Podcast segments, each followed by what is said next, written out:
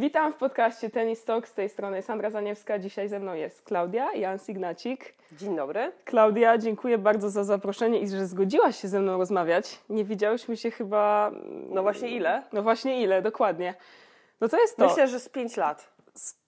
No, spokojnie myślę, ale takie mam odczucie. Ja nie gram było... cztery. E, rok wcześniej nie grałam chyba już tej ligi w Niemczech, co, co razem byłyśmy w, e, w tym, w Berlinie. Tak. No pięć na pewno. Może w porywach do sześciu. No, ale ja mam takie uczucie, jakby to było wiele dłużej. Nie, nie wiem czemu. W ogóle, jak tak samo patrzyłam, że skończyłaś grać 4 lata temu, to to samo mam taki feeling, jakby to było wiele dłużej. Czy, czy ty A też? ty masz czy... takie uczucie, jakby to było wiele Tak. dłużej? Tak. A ja nie. Naprawdę? Naprawdę. Czyli Ja mam takie ciągle uczucie, masz... jakbym, e, jak tak wiem, że teraz miałyby być igrzyska w Tokio, a ja skończyłam po igrzyskach w Rio, Mhm. czyli będzie we wrześniu równe 4 lata, a jakby dalej gdzieś to jest takie, nie, nie powiem, że to jest takie świeże, bo świeże to było rok, dwa lata po tym, jak skończyłam, ale jeszcze mam takie, że jak wychodzę na kort, e, teraz po tej przerwie szczególnie, jak wyszłam na kort ziemny i zaczęłam grać, to miałam takie wrażenie, że, że zaraz jadę na Roland Garros. Naprawdę? Naprawdę, że jest teraz ziemia, a w maju przecież jest y, Roland, no i jeszcze trochę potrenuję i mówię, yeah, ale dobrze mi się gra. I takie to jest właśnie mm, jeszcze, y, ja mam takie wrażenie, że, że to było niedawno.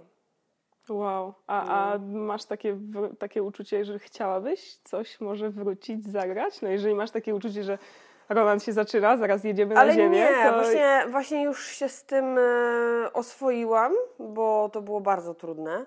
E, I najgorsze właśnie w tym kończeniu kariery było takie oswajanie się z tym, że ja już byłam gotowa. Oczywiście to wszystko narastało i, i, i to był już ten moment, że, że ja musiałam skończyć. Chciałam i musiałam. O, miałam takie poczucie, że ja więcej nie pociągnę.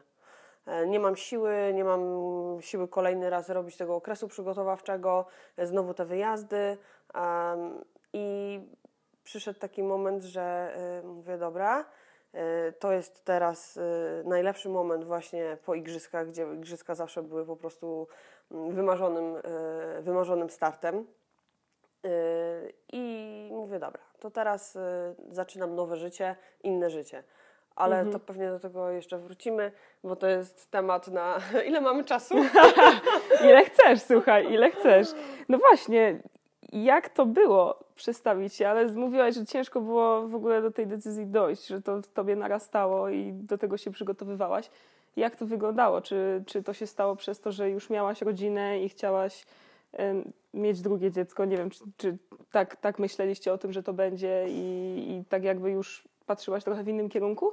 Czy to było takie trochę znużenie też tenisem, że okej, już tyle gram, może już czas na mnie? To i to. To Mhm. było bardziej. e, znaczy, nie mogłabym powiedzieć co bardziej, bo oczywiście e, była już na świecie Anielka i mówię, to jest ten moment, kiedy ona będzie miała 3 lata, e, pójdzie do przedszkola i fajnie by było, żeby miała jednak takie przejście w, ten, e, w tą edukację stabilne, a nie, że ja będę wyjeżdżała i, i nie wiadomo, czy ona będzie parę dni w przedszkolu, a parę dni gdzieś tam w świecie, czy parę dni znowu u, Mm. e, u dziadków.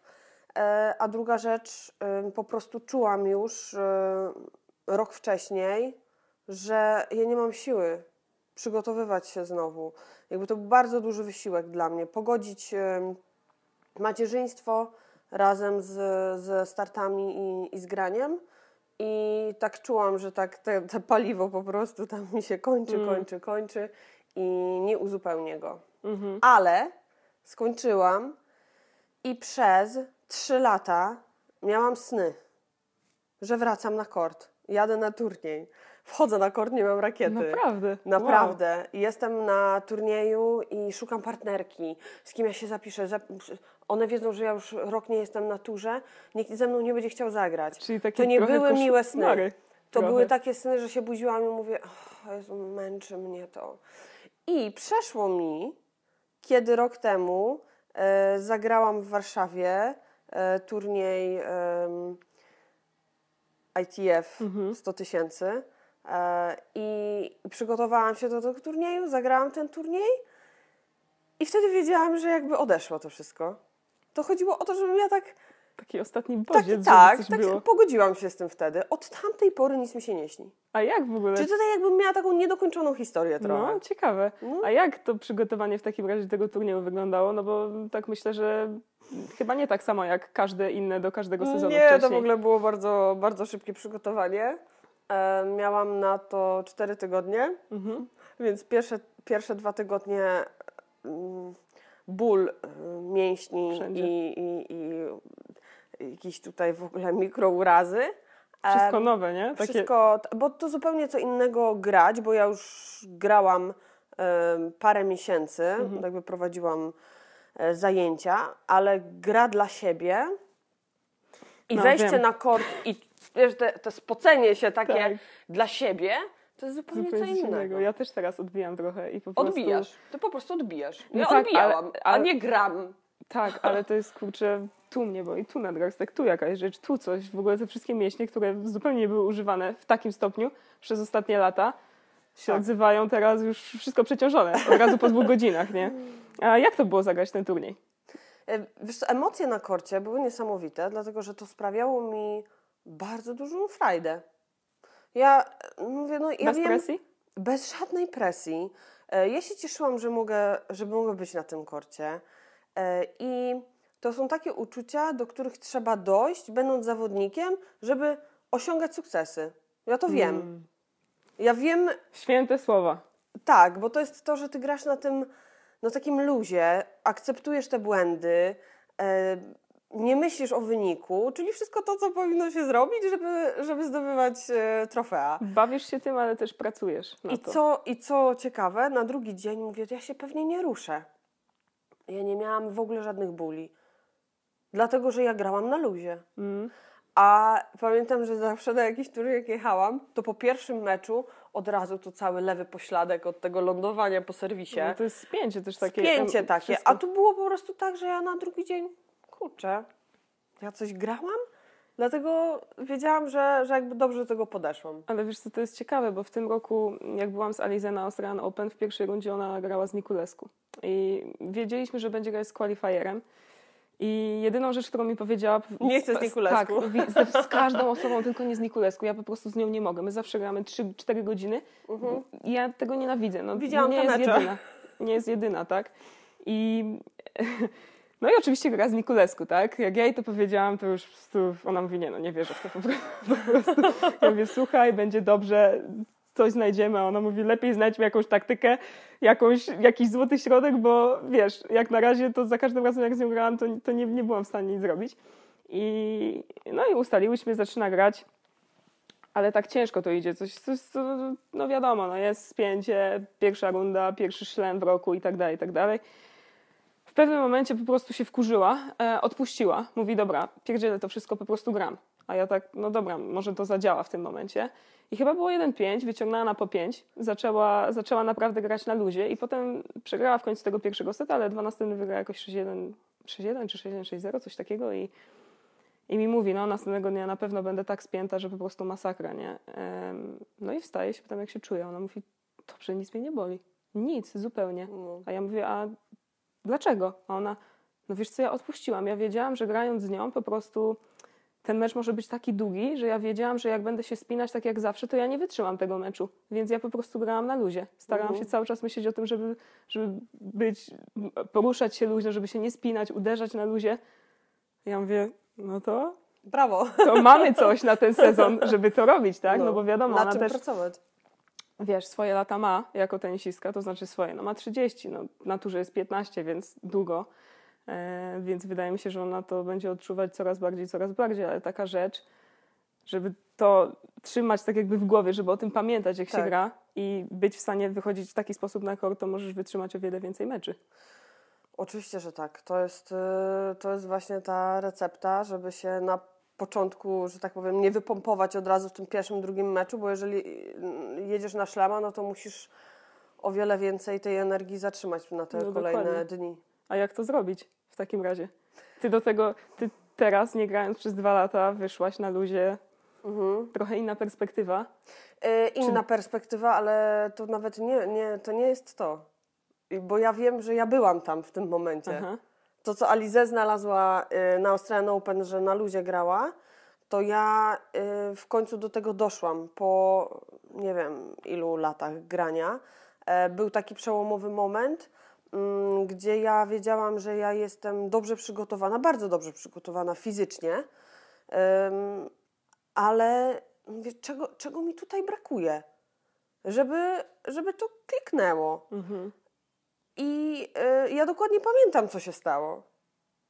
Pamiętam, jak y, zrzuciłam z siebie właśnie to, to całe myślenie, y, te, te oczekiwania mm, i po prostu zaczęłam grać i, i nie myślałam o niczym. I to było, to było na Roland Garros. Co byłam W w finale mixta. 2012? Tak. Do tego Dwa- dojdziemy. 2012. I to był ten pierwszy moment taki. Ale czy, czy to było, czy miałaś takie uczucie, że to było po prostu, to się stało tak jakby w jednej sekundzie? Wiesz, wiesz o co chodzi, że to było takie... Mhm. E, Takie- Nie, to nie było w, Taka żarówka? To nie była taka żarówka, to było tak, że e, tydzień wcześniej, czy ja mogę już zacząć o tym mówić Jasne, trochę? jasne. E, To było tydzień wcześniej, kiedy ja się w ogóle bardzo długo broniłam przed meczami e, w lidze niemieckiej. Bardzo długo. Mówiłam, nie, ja tam nie będę jeździć, to w ogóle nieprofesjonalne, nie, ja tylko gram to, co mogę na WTA i ja tam nie będę jeździć. No i w końcu dostałam propozycję, właśnie chyba Aśka Sakowicz zadzwoniła do mnie, że ona jednak, e, e, że tam ktoś się wykruszył, czy ja bym do niej nie chciała dołączyć, bo ona gra. Ja mówię, kurczę, no może to jest ten moment. E, I pojechałam i nie żałuję, dlatego że tam zobaczyłam, że ja te mecze gram jakoś inaczej niż na, e, na turniejach. Że ja tam nie mam właśnie, że ja tam się cieszę z tego, że ja tam jestem. Zagram sobie skróta, skończę na woleju e, i później zaczęłam myśleć, no to czym to się różni? Że ja tutaj gram jednego dnia, zaraz jadę na drugi dzień, bo to zawsze było tak, że weekend i od razu Tak. w poniedziałek jechałam i grałam Turniej. turniej.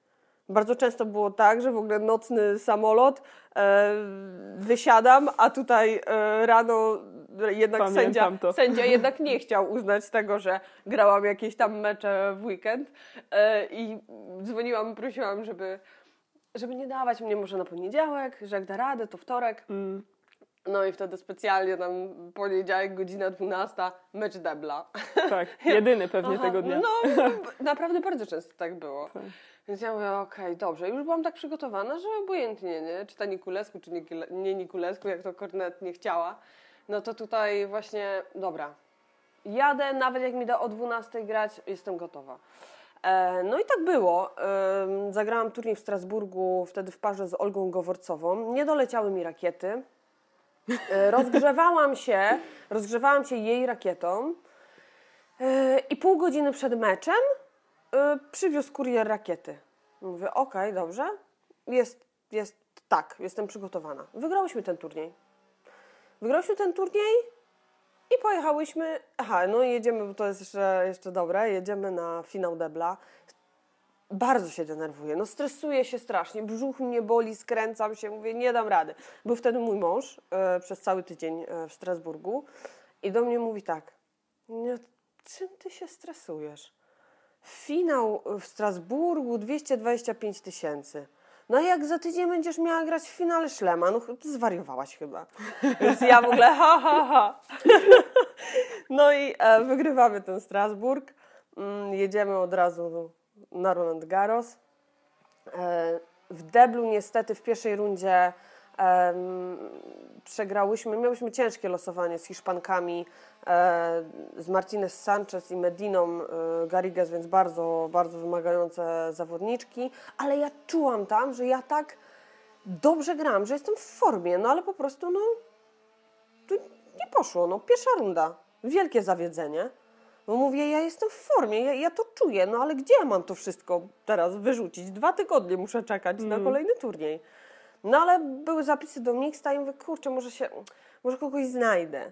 No i e, no, znajomy trener Richie Sanchez mówi, Klaudia, Klaudia, słuchaj, ja tu mam fajnego chłopaka, y, ja ci kogoś, ja, dobra, to ja do niego idę, ja was umówię. No ja mówię, no dobra, no to, to, to umów nas. I zapisaliśmy się, ale okazało się, że jesteśmy drudzy pod kreską. No mówię, a no to świetnie. Ale mówię, nie mam nic lepszego do robienia. A, i jeszcze było dobre to, że ja dostawałam e, rzeczy z takiej chińskiej firmy, no i te rzeczy przyszły dzień po meczu moim deblowym. O, to akurat na czas. Ja mówię, a no to świetnie, fajnie, że mam całą torbę rzeczy i teraz nawet w nich nie mogłam zagrać na tym turnieju. No.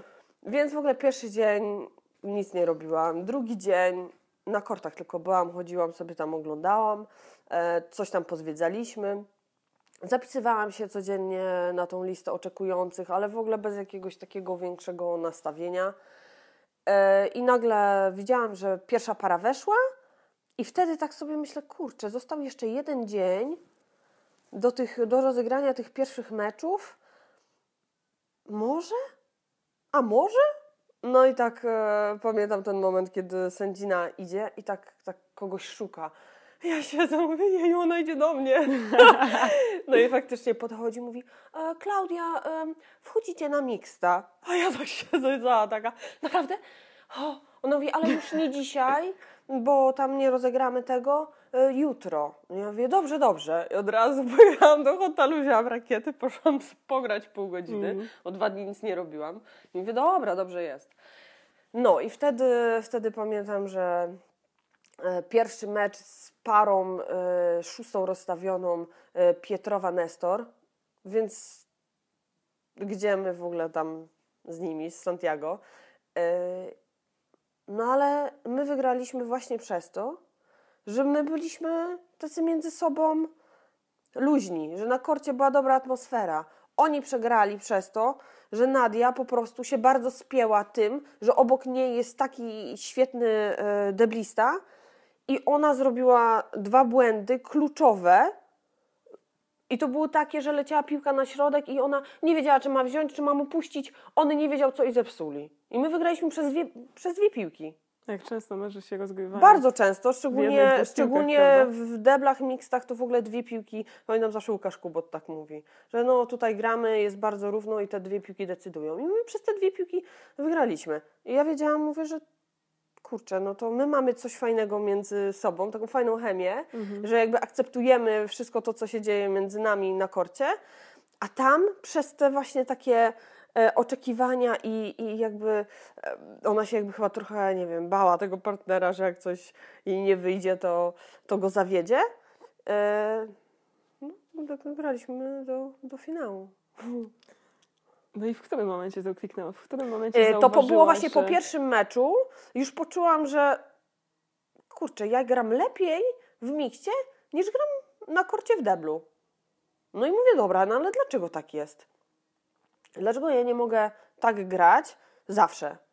I pomyślałam sobie, no dobrze, dlatego właśnie, że mam takie, ta presja ze mnie schodzi, no bo przecież mam partnera, który, że, że kobieta, tak się mówi, że kobieta na korcie w mikście, e, że kobieta wygrywa miksta, a jak przegrywa, to przez faceta. Że to faceta wina jest, jak się przegra. I że na tej dziewczynie jest takie, taka mniejsza presja na tym korcie. No i faktycznie to się czuje, że, że jak facet na mnie serwuje, ja nie odbiorę returnu, no, no to facet na mnie serwował. A jak odbiorę, to jest wow, good job, nie? No. Odebrałaś. I wiesz, jak w ogóle miniesz kogoś, czy ten, to w ogóle... I jest takie, przejdę, o, przeszłaś, super. Tak jakby bardziej się docenia to, co kobieta zrobiła na tym korcie. No i ja tak zaczęłam sobie gdzieś tam to myśleć o tym, że ja muszę to, to po prostu robić y, na co dzień.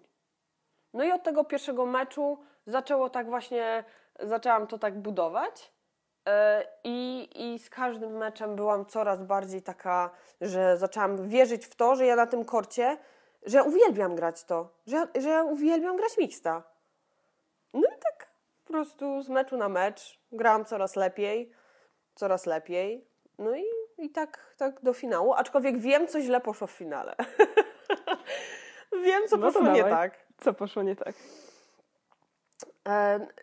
To było już w półfinale było tak, że, że, że mój partner miał problem e, z returnem dziewczyn, z serwisem dziewczyn. Problem, żeby zareturnować. Za wolno im leci chyba, co? Za wolno im leci. No, to jest nie ciekawe. tak, nie dostaje tutaj na tej wysokości, na której lubi uderzać.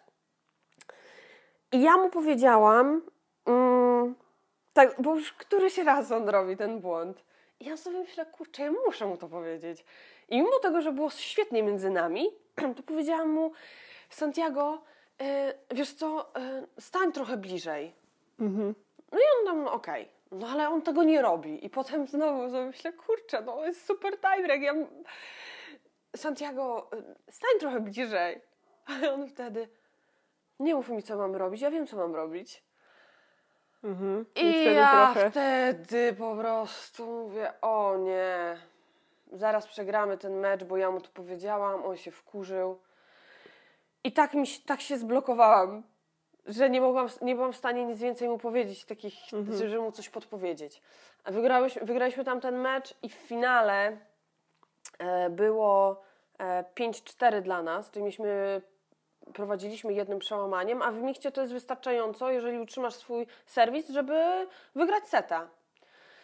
E, I Santiago przez cały turniej, ni- chyba go ani razu nie złamali. Ani razu, po prostu świetnie serwował. I tutaj miał przeciwnika, który wygrał już e, w mikście e, mm, tytuł. I czuł chyba jakąś taką presję, że on musi serwować lepiej niż potrafi. I jak serwował na Bopanę, to on świetnie grał z pierwszego serwisu, bo blokiem grał. Był bardzo doświadczony, deblista e, i dla niego odbiór tych piłek to było lepsze niż Santiago miałby mu kika serwować. Trudniejsze niż by miał Santiago Mhm. mu kika serwować. I ja tak chciałam mu powiedzieć, żeby... Aha, i to było tak, on serwował na niego, ten przykładał i Santiago szedł do siatki i dostawał w najgorszym możliwym punkcie te piłki. W połowie kara pod nogi gdzieś. I on psuł te piłki. I ja chciałam mu powiedzieć, zaserwuj drugim serwisem zamiast pierwszego. Wtedy masz dłuższą drogę, żeby dobiec do tej siatki i skończysz wtedy nad siatką tego woleja. I ja mu tego nie powiedziałam. I przełamali go. I przegraliśmy pierwszy set chyba w tiebreaku, drugi już poszedł. poszedł. Mhm. Ale to był ten moment taki, że mówię, "Och, nie powiedziałam mu tego.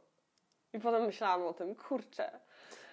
No to jest, to jest ciężka decyzja. A rozmawialiście No. po tym półfinale właśnie o tej sytuacji, Nie. gdzie Nie. ciężko jest to chyba komuś powiedzieć, szczególnie jak to był pierwszy turniej, który No, nie znaliście tak, się za tak, bardzo. Może tak, z partnerką tak, deblową tak. byłoby trochę inaczej, bo wtedy chyba niektóre rzeczy musicie sobie wyjaśniać na bieżąco, jak nie, no to Tak, może... ale to, to widzisz, to pewnie inaczej było, gdybyśmy byli tak, grali regularnie, Tak, to mogłabym mu powiedzieć, ej, słuchaj, stary, no co ty? no. No ja ci tu mówię w dobrej wierze, a ty do mnie taki, tak, takie coś? Mm. A tu takie było, no dobra, no dobra, no trudno. Ale ciągnąc dalej, wątek tego, czy coś powiedzieć, czy nie powiedzieć, Mhm. Dwa miesiące później gram w Montrealu z Krystyną Mladenowicz w parze e, i e, gramy finał i powiedziałam jej coś, co miałam takiego i mówię, kurczę, ja wcześniej tego nie powiedziałam, Krystynie mogę powiedzieć. I pamiętam, jak, jak tam właśnie jej powiedziałam, przegrywałyśmy drugiego seta i mówię, dobra, słuchaj, nieważne, zostawmy tego gema, one serwują, yy, jakby przygotujmy się trochę na tego super tiebreaka. Jesteśmy w takiej sytuacji, że one, po prostu zagrajmy, puśćmy luźno ręce, przygotujmy się na tego super tiebreaka. Jak wygramy tego gema grając luźno, okej, gramy dalej, jest po pięć, a jak nie, no to jesteśmy, jakby mamy luźną rękę na super tiebreak. I ona tak, dobra, dobra, tak robimy. I tak zrobiłyśmy i wygrałyśmy później. Tego seta jeszcze? Czy w super Nie, nie, przegrałyśmy tego seta, bo po Mhm. prostu poszło ten i w super tiebreaku później miały, one były, one się z kolei spięły, Tak, a my wtedy już, dobra, gramy. No. fajnie. Jakie to jest uczucie być w finale Wielkiego Szlema? E, To jest takie. Wszyscy mówią, że o, jako małe, małe dziecko marzyłem, żeby być w finale szlema. Albo pyta się tych zawodników w 12 lat, jakie jest Twoje marzenie? Mm, Wygrać Wimbledon. No, a jak się ktoś mnie pytał, to ja zawsze, no nie wiem, no, jakby to było wszystko takie mm, odległe. Nigdy nie sądziłam, że ja będę grała profesjonalnie. Trenuję sobie, gram, jeżdżę na turnieje em, i zobaczymy, zobaczymy w sumie, co z tego będzie. Jakby, no, gram do 12, gram, gram do 14, no do 16 gram. O, gram do 18. Gram już turnieje te ITF 10 tysięcy, próbujemy coś w Polsce, trochę za granicą, ale jakby dalej ten świat WTA jest tak odległy, że jakby nie, nie, nie mam jakichś takich myśli, że ja będę w finale szlema, a że ja w ogóle zagram szlema, pojechać na wielkiego Mm. szlema. Tym bardziej, że ja nigdy jako juniorka nie byłam na wielkim szlemie. Mhm. E, nawet nie wiem, czy ja byłam blisko, żeby pojechać na juniorskiego szlema. E, ale, ale może właśnie to trochę przedłużyło mi, mi e, granie później. Jakbym tak szybko zaczęła, to nie wiem, czy bym później tyle lat dźwignęła, Mhm. bo to jednak jest bardzo obciążające. No jasne, jasne, ale w końcu jesteś tam, jesteś w tym finale, grasz w tym finale. Czy to jest, czy do ciebie to doszło w pewnym momencie, że to jest coś naprawdę, no Tak. właśnie takie coś, o, o czym Ten każda półfi- osoba półfinał, e, półfinał był taki, gdzie ja już myślałam, że osiągnęliśmy wszystko w tym turnieju. No, grałyśmy, graliśmy z parą e, Wiesnina Paes, gdzie to, to już był totalny luz. Ja mówię, nie, no, no z nim jak już przegramy, to już w ogóle półfinał Roland Garros, wow. Gdzie w ogóle e, Mm. rzeczy nie miałam, drudzy out byliśmy, w ogóle wow. I już wtedy jakby zaczęły się takie wiadomości, e, że wow, super, w półfinale jesteście, gratulacje. Tak sobie myślę, no, no fajnie, fajnie. Ale jak wygry, wygraliśmy, to już był po prostu e, taka euforia, ale też taka, takie wow, tyle lat pracy, to się udało. I jeszcze em, mój tata przyleciał na finał, bo mówił, że, że no jak, jak ten finał, no, no to on przyleci. No niesamowite. Mój mąż był ze mną na Roland Garros, wrócił na trzy dni e, do pracy Zresztą przepowiedział już Strasburgu finał tego turnieju. Tak. i wrócił też na finał i, i po prostu y, to była tylko sama radość. To nie było tak, że, że ja się stresowałam tym finałem. To już była taka no ta wisienka na torcie. Po prostu pięknie. a jeszcze był taki dzień deszczowy, że cały czas przekładali, przekładali, przekładali. I już była. em, groziło to przeniesieniem na Susan Lenglen. No ja mówię, nie no kurczę, nie wiem czy ja kiedyś będę grała w finale Szlema jeszcze. Chciałabym zagrać na tym największym korcie.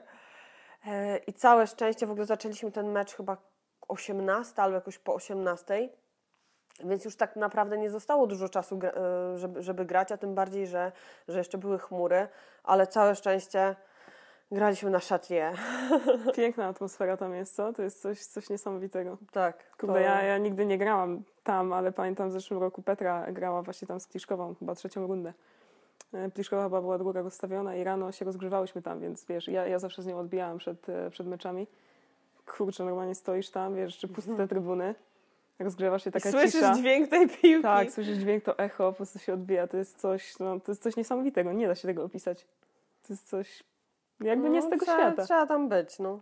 No, dokładnie. Ale my chyba w tym roku, 2012, grałyśmy razem tą ligę w Berlinie. Tak. Czyli my grałyśmy tam debla. Grałyśmy debla, ja właśnie chciałam ci powiedzieć. Słuchaj, to może to, może to miało coś To może tym to. wspólnego. Kto dostał bonus, powiedz mi, za tego mixta, No bo widzisz. chyba tutaj widzę, że Ale komuś się grałyśmy, należy. grałyśmy, ja pamiętam. No to jak ustawiamy parę? Jak ustawiamy parę? A, to może wy się dobrze tam rozumiecie, to, to zagrajcie razem. Tak, po polsku się rozumiemy. Po polsku się rozumiecie, Ale tak. to było. Ja pamiętam, byłam zdenerwowana wtedy. Mówię, kurczę, gram debla, lubię grać debla, ale gram z deblistką. Teraz już taką na serio deblistką, nie? I to jeszcze nie jakąś tam gdzieś, wiesz, której już nigdy nie zobaczę, tylko Klaudią. Po prostu cały czas ją będę widzieć, w, tym- wiesz, w tym świecie tenisowym. Ale e, no, pamiętam, że na początku dla mnie to było. Było ciężko, ale ty byłaś szefem drużyny. Prowadziłaś, ustawiałaś, ja tylko tak, tak, tak, dobrze, tu, tu, tu, tu. No, ale fajnie było, ja pamiętam to, jak ty właśnie taka byłaś, ojej, ale fajnie, tak do, dobra, to gramy, to, to mów mi, to to... A ty, no co lubisz robić? A ja, no to ty mi powiedz. Ty mi powiedz, co mam zrobić, ja wszystko No, zrobię. Jakie zadowolone byłyśmy później, jak wygrałyśmy w ogóle, Tak. jej. No i to była ta radość z gry. No, no, no. To była tak- ta radość z gry. I potem myślisz, kurczę, no grasz tu, czemu nie możesz tam tak grać?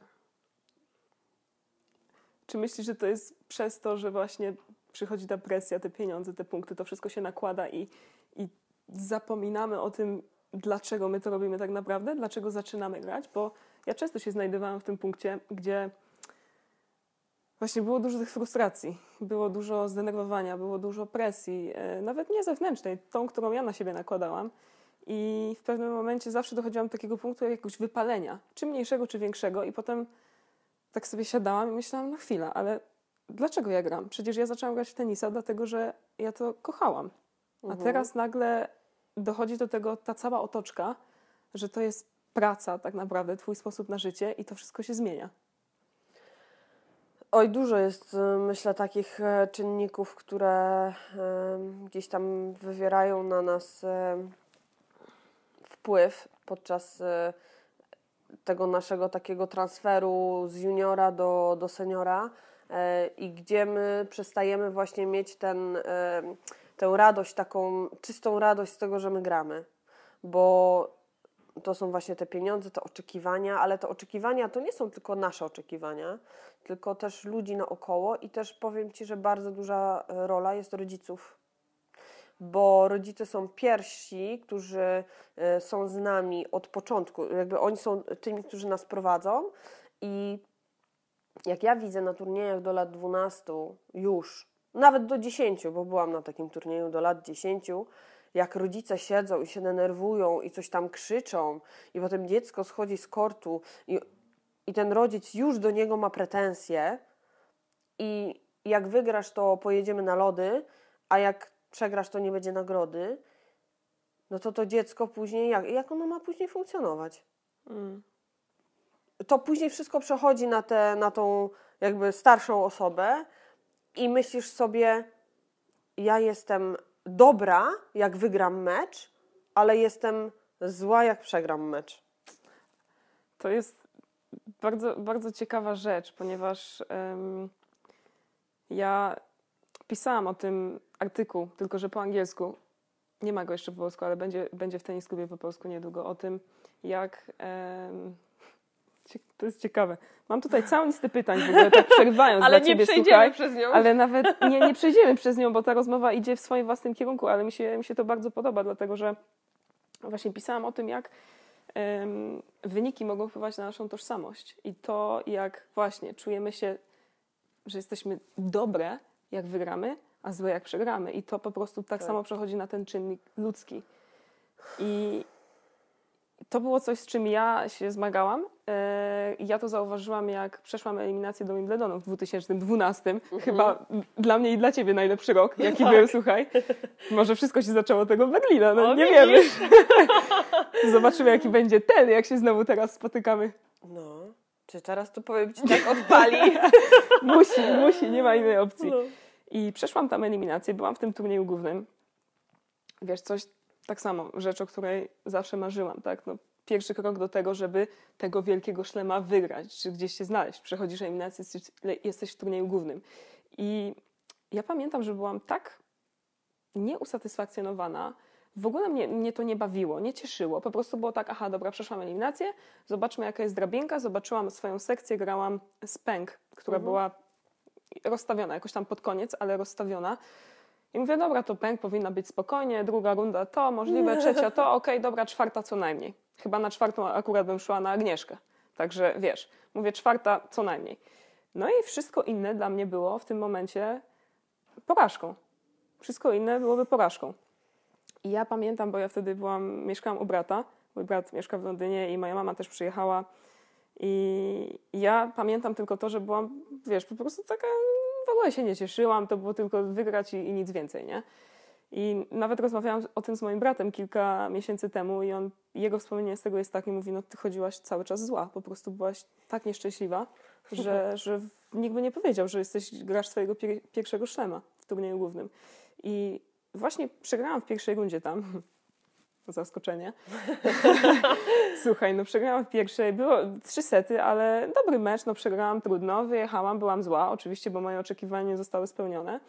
I tak się zaczęłam zastanawiać, jak to jest możliwe, że dochodzę w końcu do tego punktu, o którym przez całe życie tak naprawdę marzyłam i jestem tam i, i nie ma nic. Po prostu nie ma nic. To nie jest to, co ja myślałam, że będzie. Że będzie, o, jestem, gram, mam szansę, jestem, wiesz, pośród Mhm. tych 128 zawodników najlepszych, Wimbledon, kurczę. Kto chce więcej, tak? Na sam początek swojej kariery. I zaczęłam się nad tym zastanawiać, o co w tym chodzi. I tak, żeby skrócić już ten artykuł, e, który pisałam, zaczęłam potem pracować z Elis Tamerą, która, o której zaczęłam, z nią zaczęłam o tym rozmawiać. I ona mi w pewnym momencie powiedziała taką rzecz.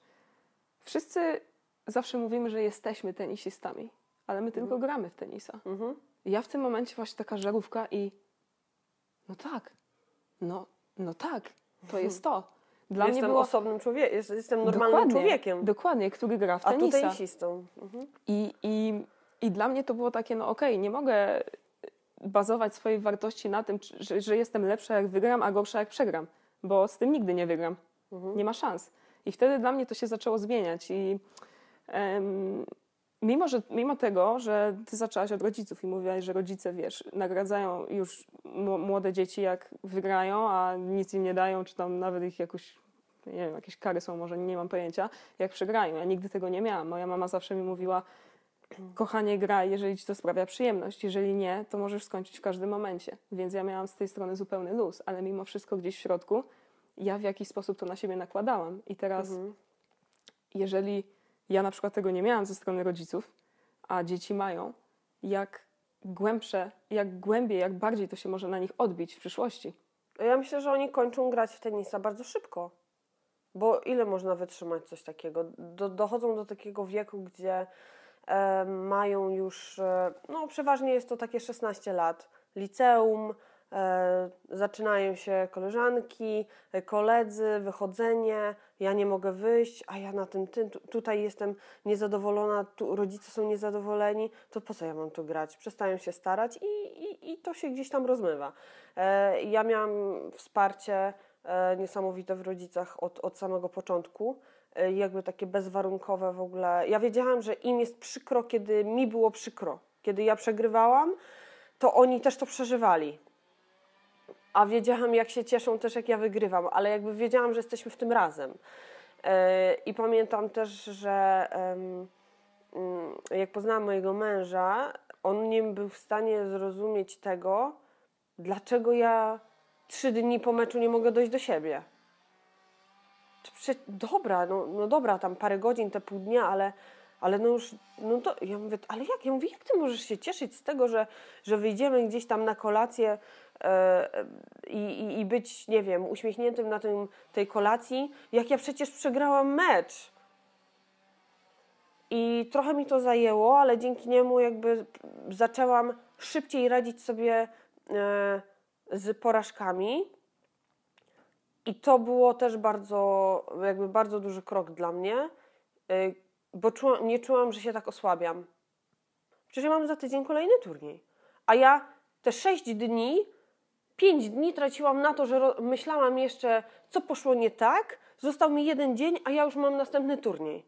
A potem zmieniłam to i jeden dzień albo nawet parę godzin, zależy jaki był mecz. Jeżeli wiedziałam, że wszystko poszło tak, że ja dałam z siebie wszystko i, i no, no po prostu, no trudno, był mecz, trudno, kończymy, dobra, to co robimy, to jedziemy tam, robimy to, to i od następnego dnia przygotowuję się, żeby maksymalnie e, być gotowa na, na kolejny e, turniej. Mhm. Bardzo, e, bardzo dużo mi to, to dało właśnie e, szybkie radzenie sobie z porażkami. Czy myślisz, że da się temu jakoś Nawet, zaradzić? przepraszam, nie lubię słowo porażka. z przegranymi. No. Czy myślisz, że, że da się temu jakoś zaradzić? Bo wydaje mi się, że dużo zawodników ogółem ma z tym problem. Z tym, że przegrywają i to się za nimi ciągnie i to boli. Wiesz co, i... tego trzeba się nauczyć, a ja myślę, że tego nikt nie uczy. E, Ja teraz, jak już skończyłam grać, grałam z kilkoma e, dziewczynkami tak naprawdę, bo do 14 lat, 12-14 i ja wiem, że, a nawet starsze też nie wiedzą, e, jak być zawodniczką. One uczą się, jak grać na korcie, ale nie, nie, nikt im nie przekazuje takiej wiedzy, prostych rzeczy właśnie, które proste, wydają się proste, tak, dla nas, bo Tak. jakby my to już przeżyłyśmy, ale bycia takim em, tego wszystkiego, co się dzieje naokoło. E, nie wiem, nawet takich e, jak, jak lecisz e, za ocean i co zrobić, żeby zminimalizować to, to przestawianie się Mhm. z czasem, jak szybko się tam właśnie zaaklimatyzować, jak już w samolocie założyć sobie te skarpetki uciskowe, e, jak po przylocie, co zrobić po przylocie, nie iść od razu na trening i o dobra, wysiedliśmy z samolotu, dzwoń, dzwoń, bo muszę dzisiaj pograć, bo ja półtora dnia nie grałam. Ja zapomnę jak ja gram. Ja pamiętam jak my poleciałyśmy z Alą Rosowską pierwszy raz do Nowej Zelandii e, i Wylądowałyśmy rano, no i oczywiście, dobra, po południu mamy kort zarezerwowany e, i spotykamy Marion Bartoli i ona tak się patrzy na nas, a widziała nas rano, jak my przyleci, przyle, przyjechałyśmy samochodem e, z rzeczami, widziała jak się wypakowujemy i po południu widzi nas, jak my z torbą czekamy na samochód, żeby jechać na korty. I tak patrzy się i mówi, a, a co wy robicie? Ale no jedziemy na kort, trening mamy. Ona się tak na nas patrzy mówi, jak to trening? Przecież wy dzisiaj rano przyjechałyście. Ja to, ten dzień cały, to ja w ogóle, nie, jakie korty. I to jeszcze Poszła Bartoli. na spacer, Bartoli. Ja mówię, ja poszłam na spacer. I, I po prostu jakieś tam lekkie rozciąganie i w ogóle na jutro mam godzinę kortu zarezerwowaną. A my tam już, dobra, jedziemy. Nie? No i tego się, tego, no po prostu trzeba się nauczyć. No a fajnie jest też, jeżeli mamy kogoś, kto, kto to przeżył i, i może tą, Mhm. tę, tę wiedzę e, przekazać. No. A to radzenie sobie z, poraż... y, przepraszam, z przegranymi em, u dzieci, jak, jak można im pomóc z tego naszego doświadczenia? Jak, jak ty to przede przekazujesz? wszystkim, ja myślę, że przede wszystkim y, to jest, one dużo widzą. I widzą też, jak się rodzice zachowują, czy jak trener się zachowuje. I chyba też dużo czują. Czują, y, kiedy wygrają. To jest taka euforia i w ogóle wszystko po prostu wow, jedziemy tu, robimy to. A jak przegrają, to potem widzą, na przykład jak rodzice tam siedzą i przegrała gdzieś tam. Dzieci wszystko słyszą i czują Mhm. i widzą po prostu, jak, jakie jest podejście e, rodzica do, do dziecka, kiedy właśnie wygrywa, a kiedy przegrywa. I wtedy mówię, kurczę, i potem boi się przegrać, żeby tak naprawdę Nie zawieść nikogo. nie zawieść, nie sprawić też takiej przykrości rodzicom.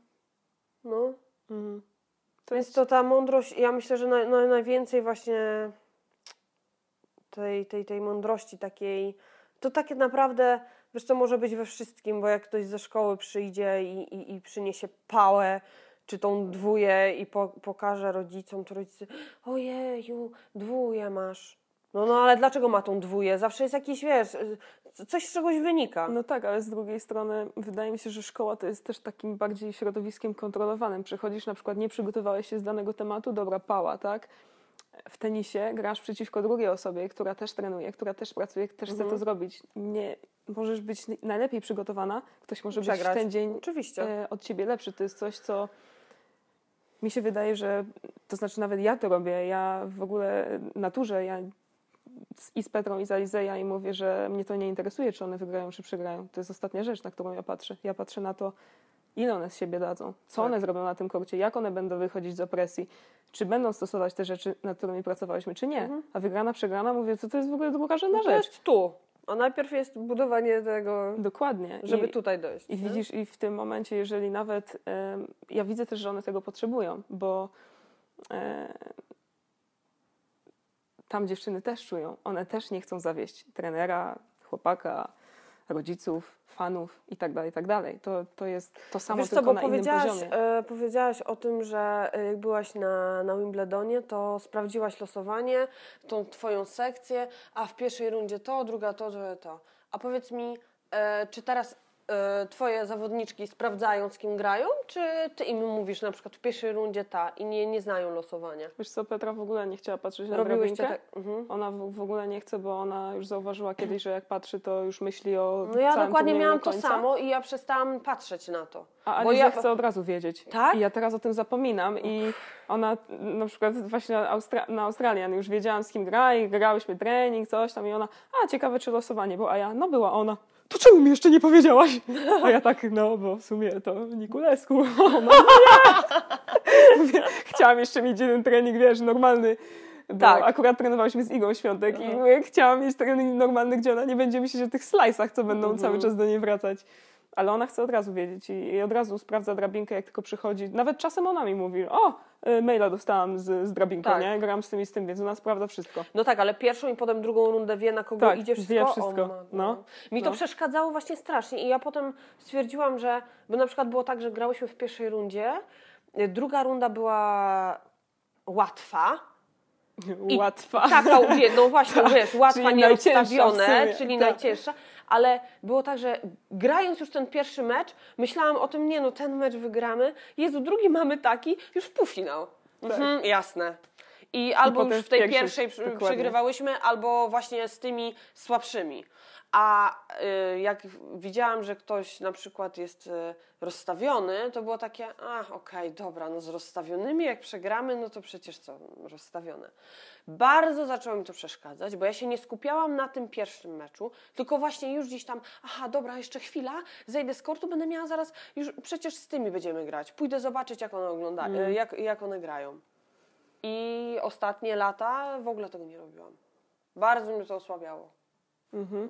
A, a to jest ciekawe też, jak patrzysz, e, okej, tu rozstawione, może będzie ciężko, coś tam, coś tam. Asia Sakowicz powiedziała, że ona przegrała bardzo dużo meczy w szatni. No. Tak samo?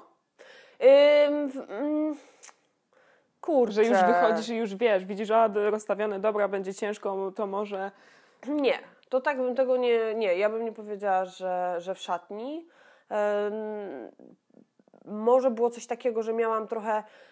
Jak grałyśmy z rozstawioną, no to takie było. Ja grałam zawsze lepiej.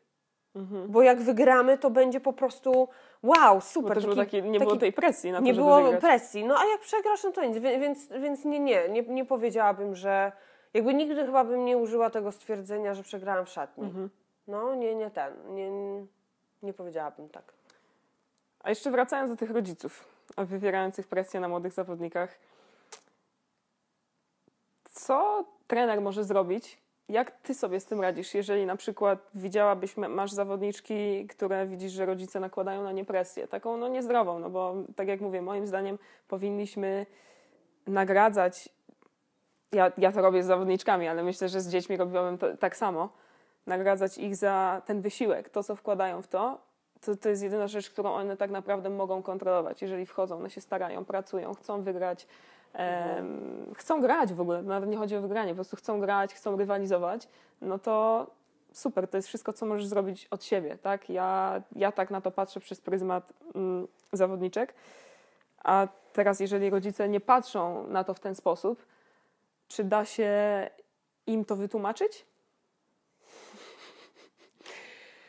No i to jest bardzo trudne, dlatego Mówiłam, że to, że będą ciężkie no, pytania. to są bardzo ciężkie pytania i powiem Ci, że ja nie znam e, odpowiedzi na to e, tak naprawdę, bo są rodzice, których troszeczkę łatwiej może poprowadzić i rodzic ufa, że, że, ten, że trener Jednak no wie. jednak trochę przeżył, trochę wie i, i dobrze by było go, go posłuchać, ale ja myślę, że koniec końców rodzice i tak e, będą trochę robić po swojemu.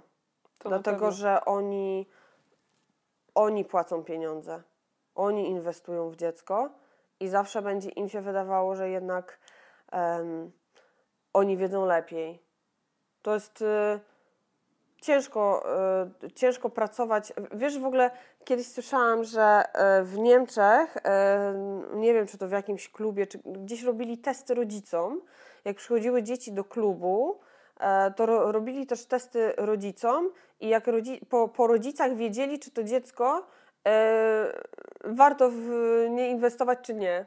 Bo widzieli, Wow. jakie rodzice mają podejście, jakie oczekiwania i takie testy e, właśnie względem tych dzieci.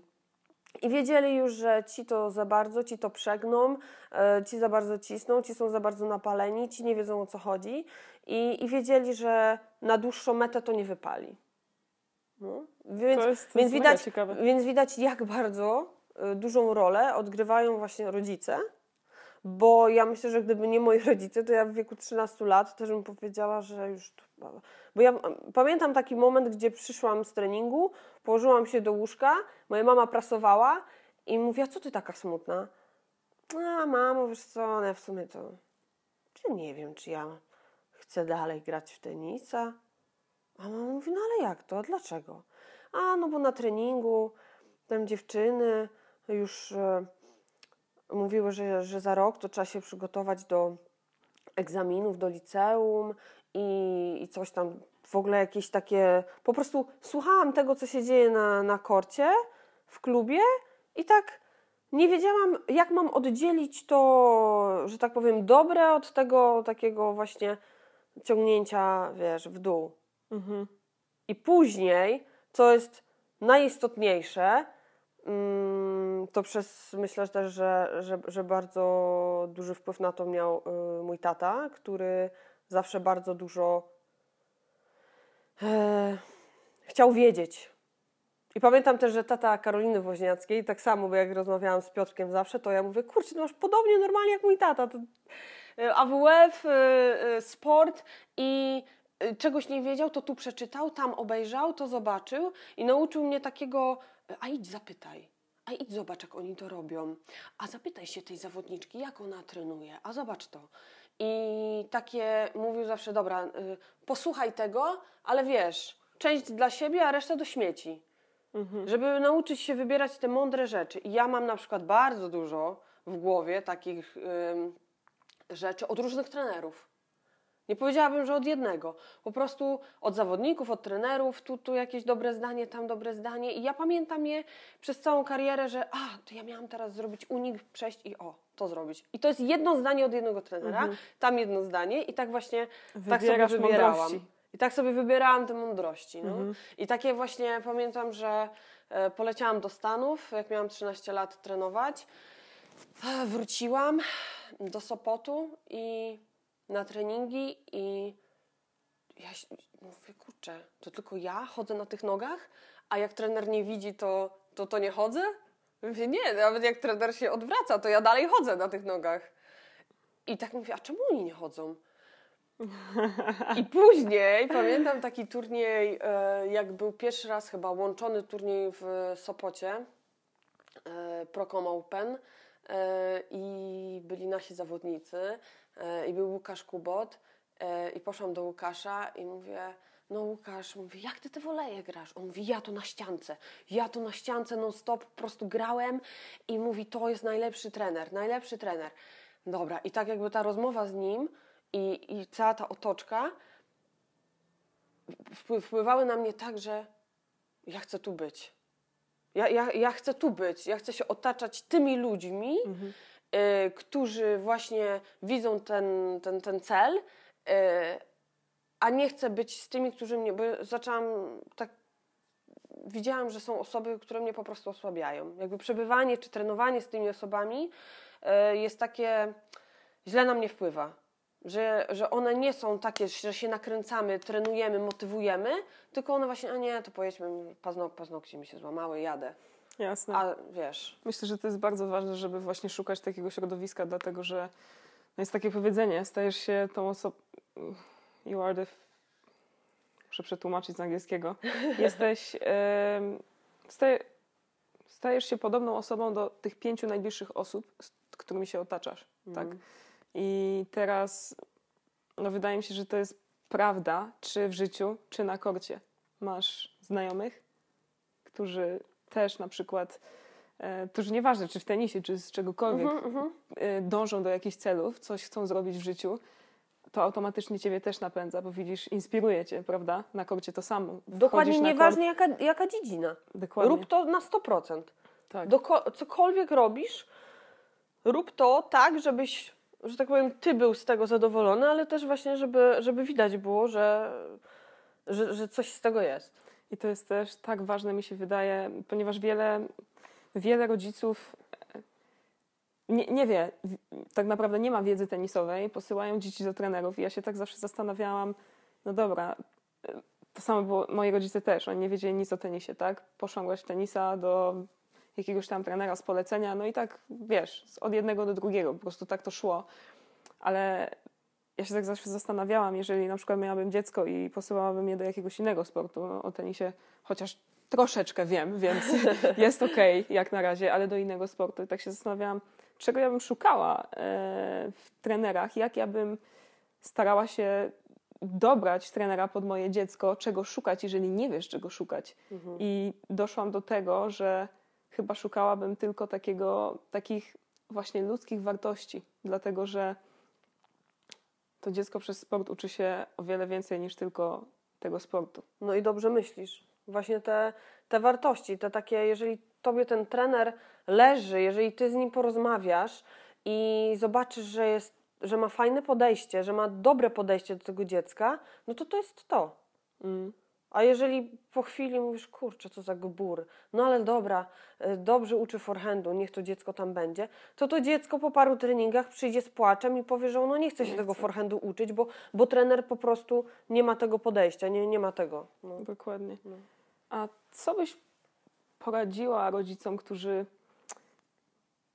no, mają problem z tym, żeby właśnie tej presji nie wywierać? Nawet jeżeli oni nie wywierają tego słownie, to tak jak mówimy, te dzieci to czują, tak? One czują, że jak wygrają, to jest euforia, jak przegrają, to jest taka trochę ponura atmosfera.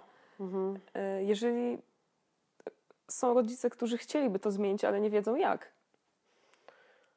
Wiesz co, teraz jest tyle różnych em, pomocy, że tak powiem. E, to tylko zależy od rodzica, bo powiem Ci tak, to już jest plus, jeżeli ktoś chce to zmienić. Bo są rodzice, którzy nie wiedzą, że mogą w ogóle to zmienić i nie chcą tego zmienić. A jeżeli komuś już zaświta w głowie, o nie, to ja chyba źle postępuję, ja chcę to zmienić, no to to już jest pierwszy krok do tego, To żeby to zmienić. To wtedy będzie szukał. Nie wiem, nawet spotka się z psychologiem sportowym, e, który e, na pewno pomoże mu odkryć te mechanizmy, które, e, które kierują dziećmi i tymi emocjami i, i to przepracują. Mhm. Czyli tak ważne jest spojrzeć na siebie z Tak. innej strony, z obiektywnej Ale to strony. pierwsze co? Chcę. Chcę, to już jest ten pierwszy krok. Mhm. No. A jak nie ma tego pierwszego kroku, bo nikt już wiesz, ja wszystko wiem najlepiej, ja nie, po co, po co? No to no, nie rozwinie się. Dobra, będziemy tu siedzieć jeszcze na pewno długo, także Słuchaj, możemy, w ogóle zrobimy dwie części, co? właśnie to chciałam powiedzieć. Dziękuję Ci jeden- bardzo, Pani prowadząca, No. y, asystentka. Pierwszą część dziękujemy, druga część będzie jak będzie.